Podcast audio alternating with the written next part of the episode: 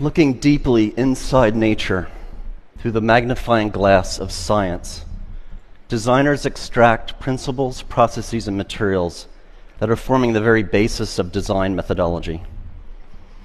From synthetic constructs that resemble biological materials to computational methods that emulate neural processes, nature is driving design. Design is also driving nature in realms of genetics, regenerative medicine, and synthetic biology.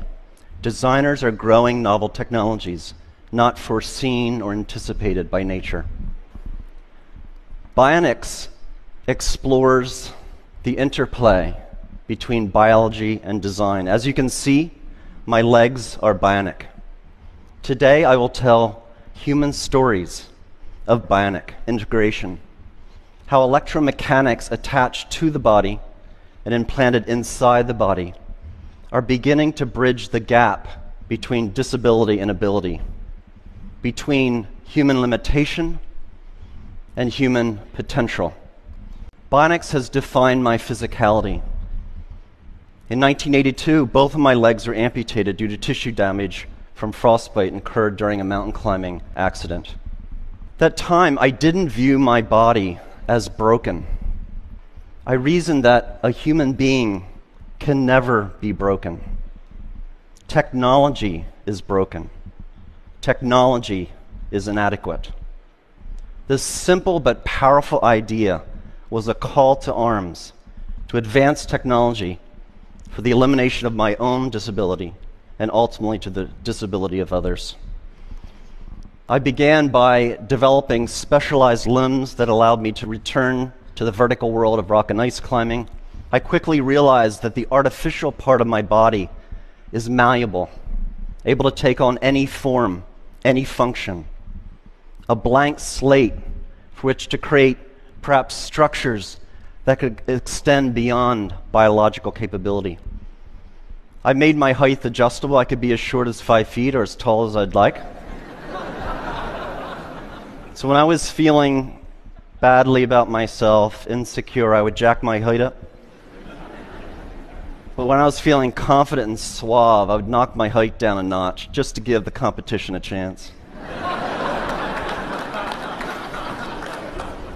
Narrow wedge feet allow me to climb steep rock fissures where the human foot cannot penetrate, and spiked feet enable me to climb vertical ice walls without ever experiencing muscle leg fatigue.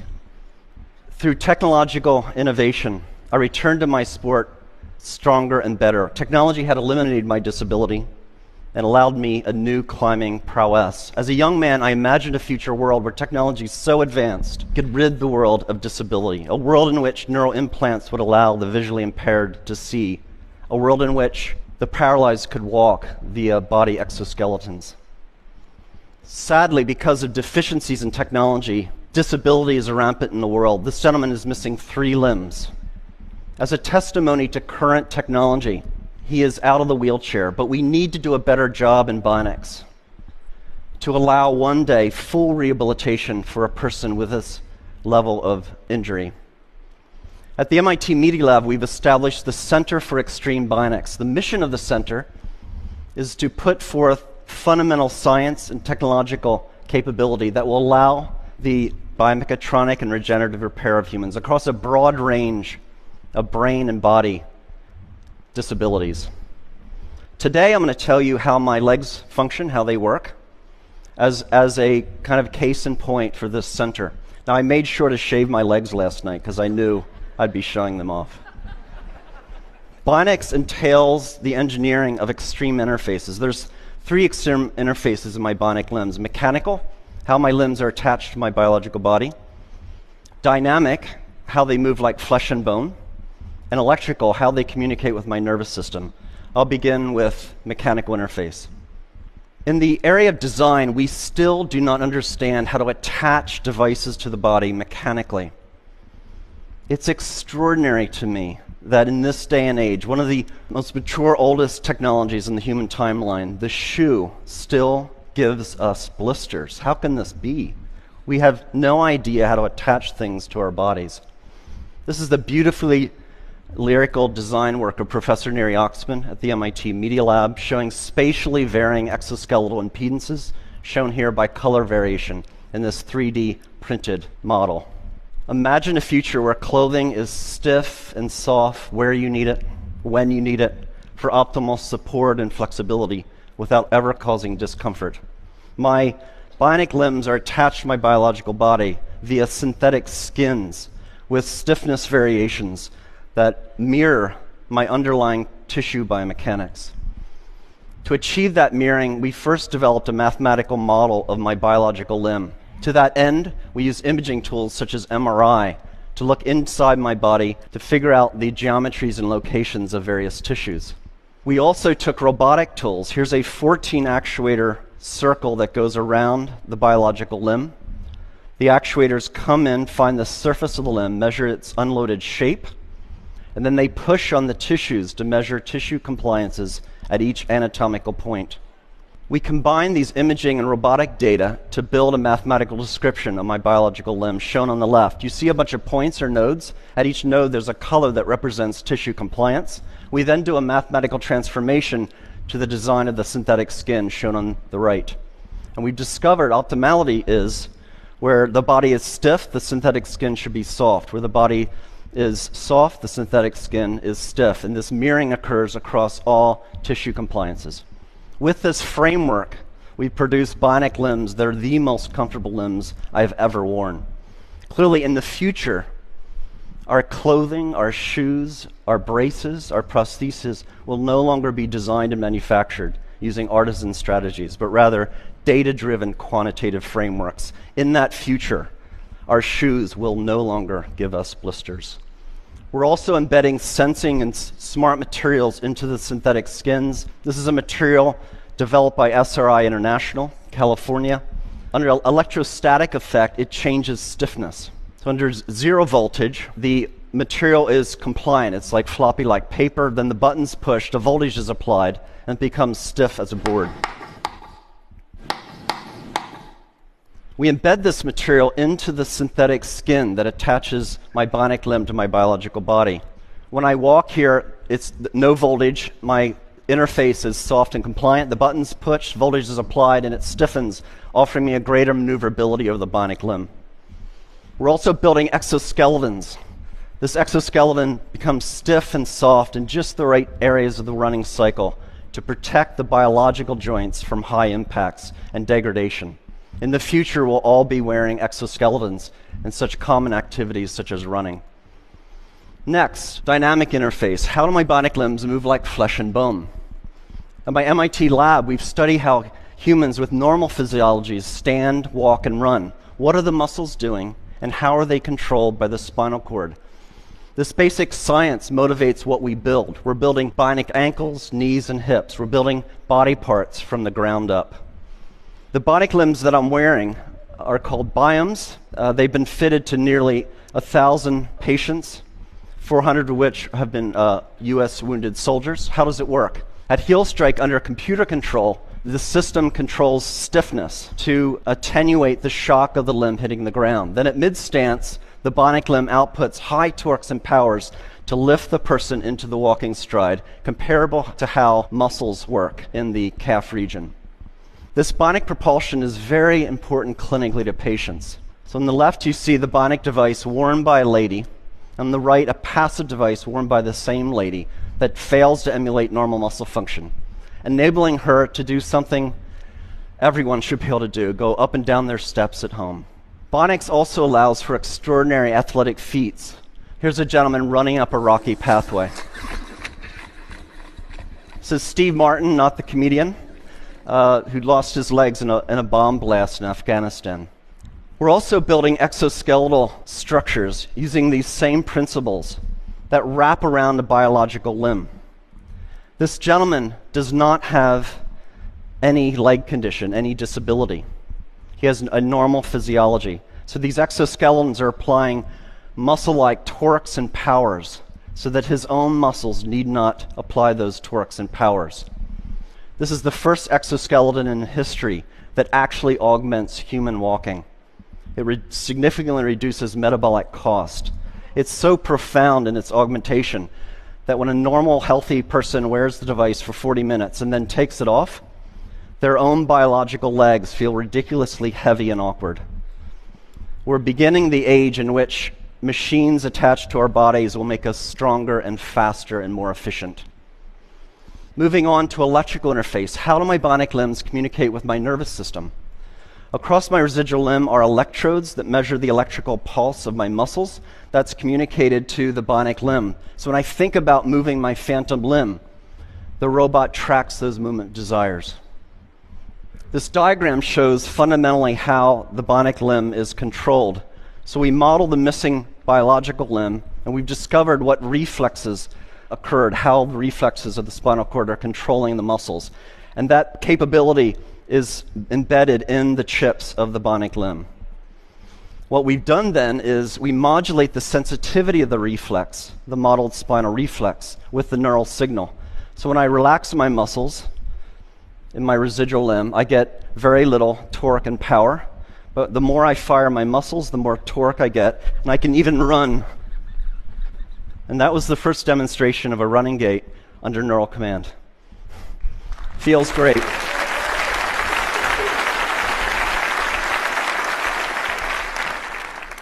We want to go a step further. We want to actually close the loop between the human and the bionic external limb.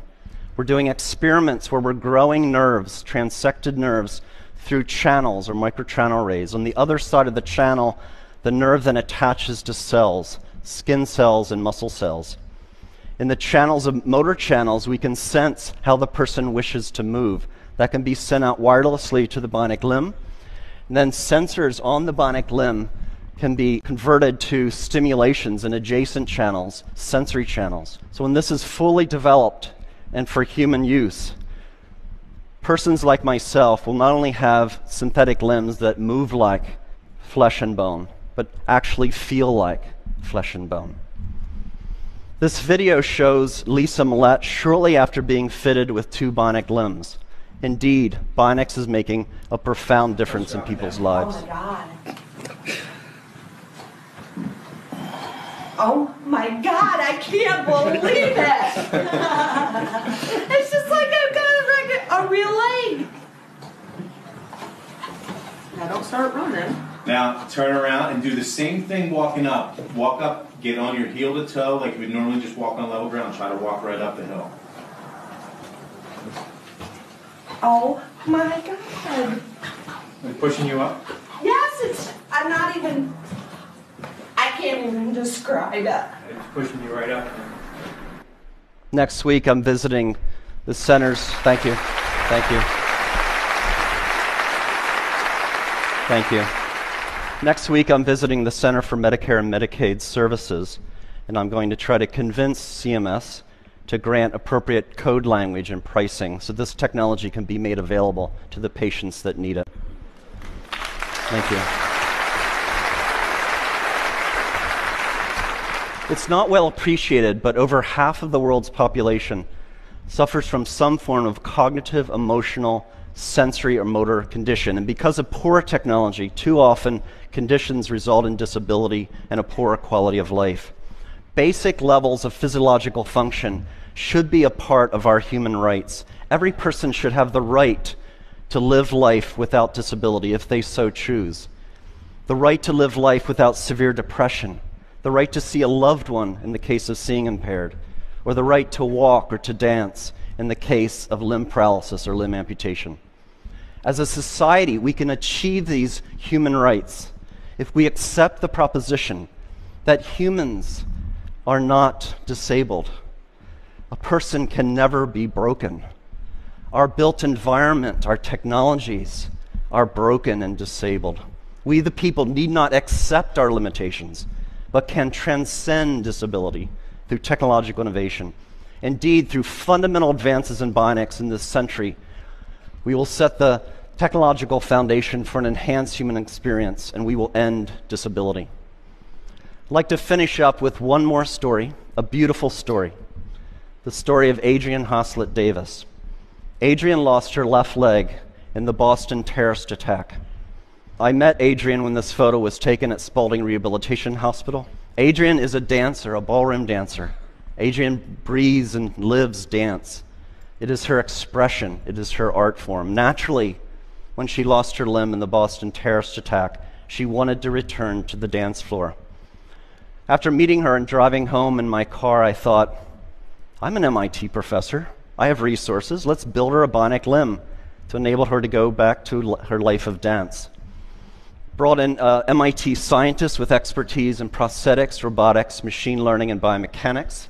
And over a 200 day research period, we studied dance.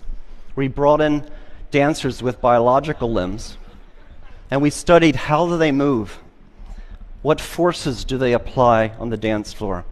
And we took those data and we put forth fundamental principles of dance, reflexive dance capability, and we embedded that intelligence into the bionic limb. Bionics is not only about making people stronger and faster. Our expression, our humanity, can be embedded into electromechanics. It was 3.5 seconds between the bomb blasts and the Boston terrorist attack. In 3.5 seconds, the criminals and cowards took Adrianne off the dance floor. In 200 days, we put her back. We will not be intimidated, brought down, diminished, conquered, or stopped by acts of violence.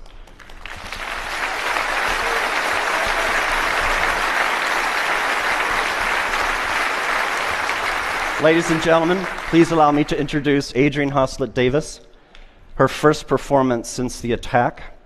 She's dancing with Christian Lightner.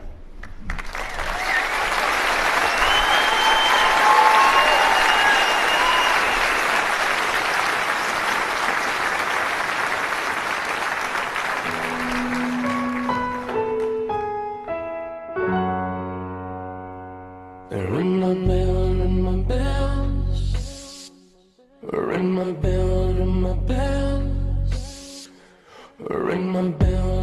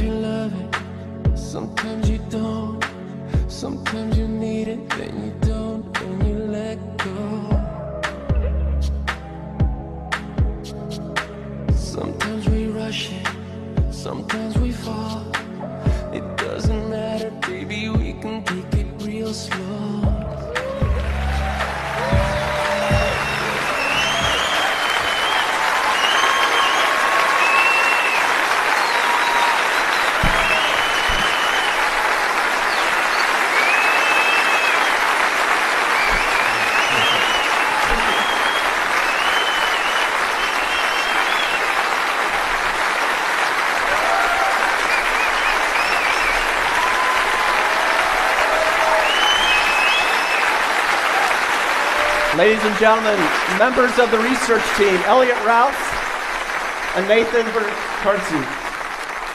Elliot and Nathan.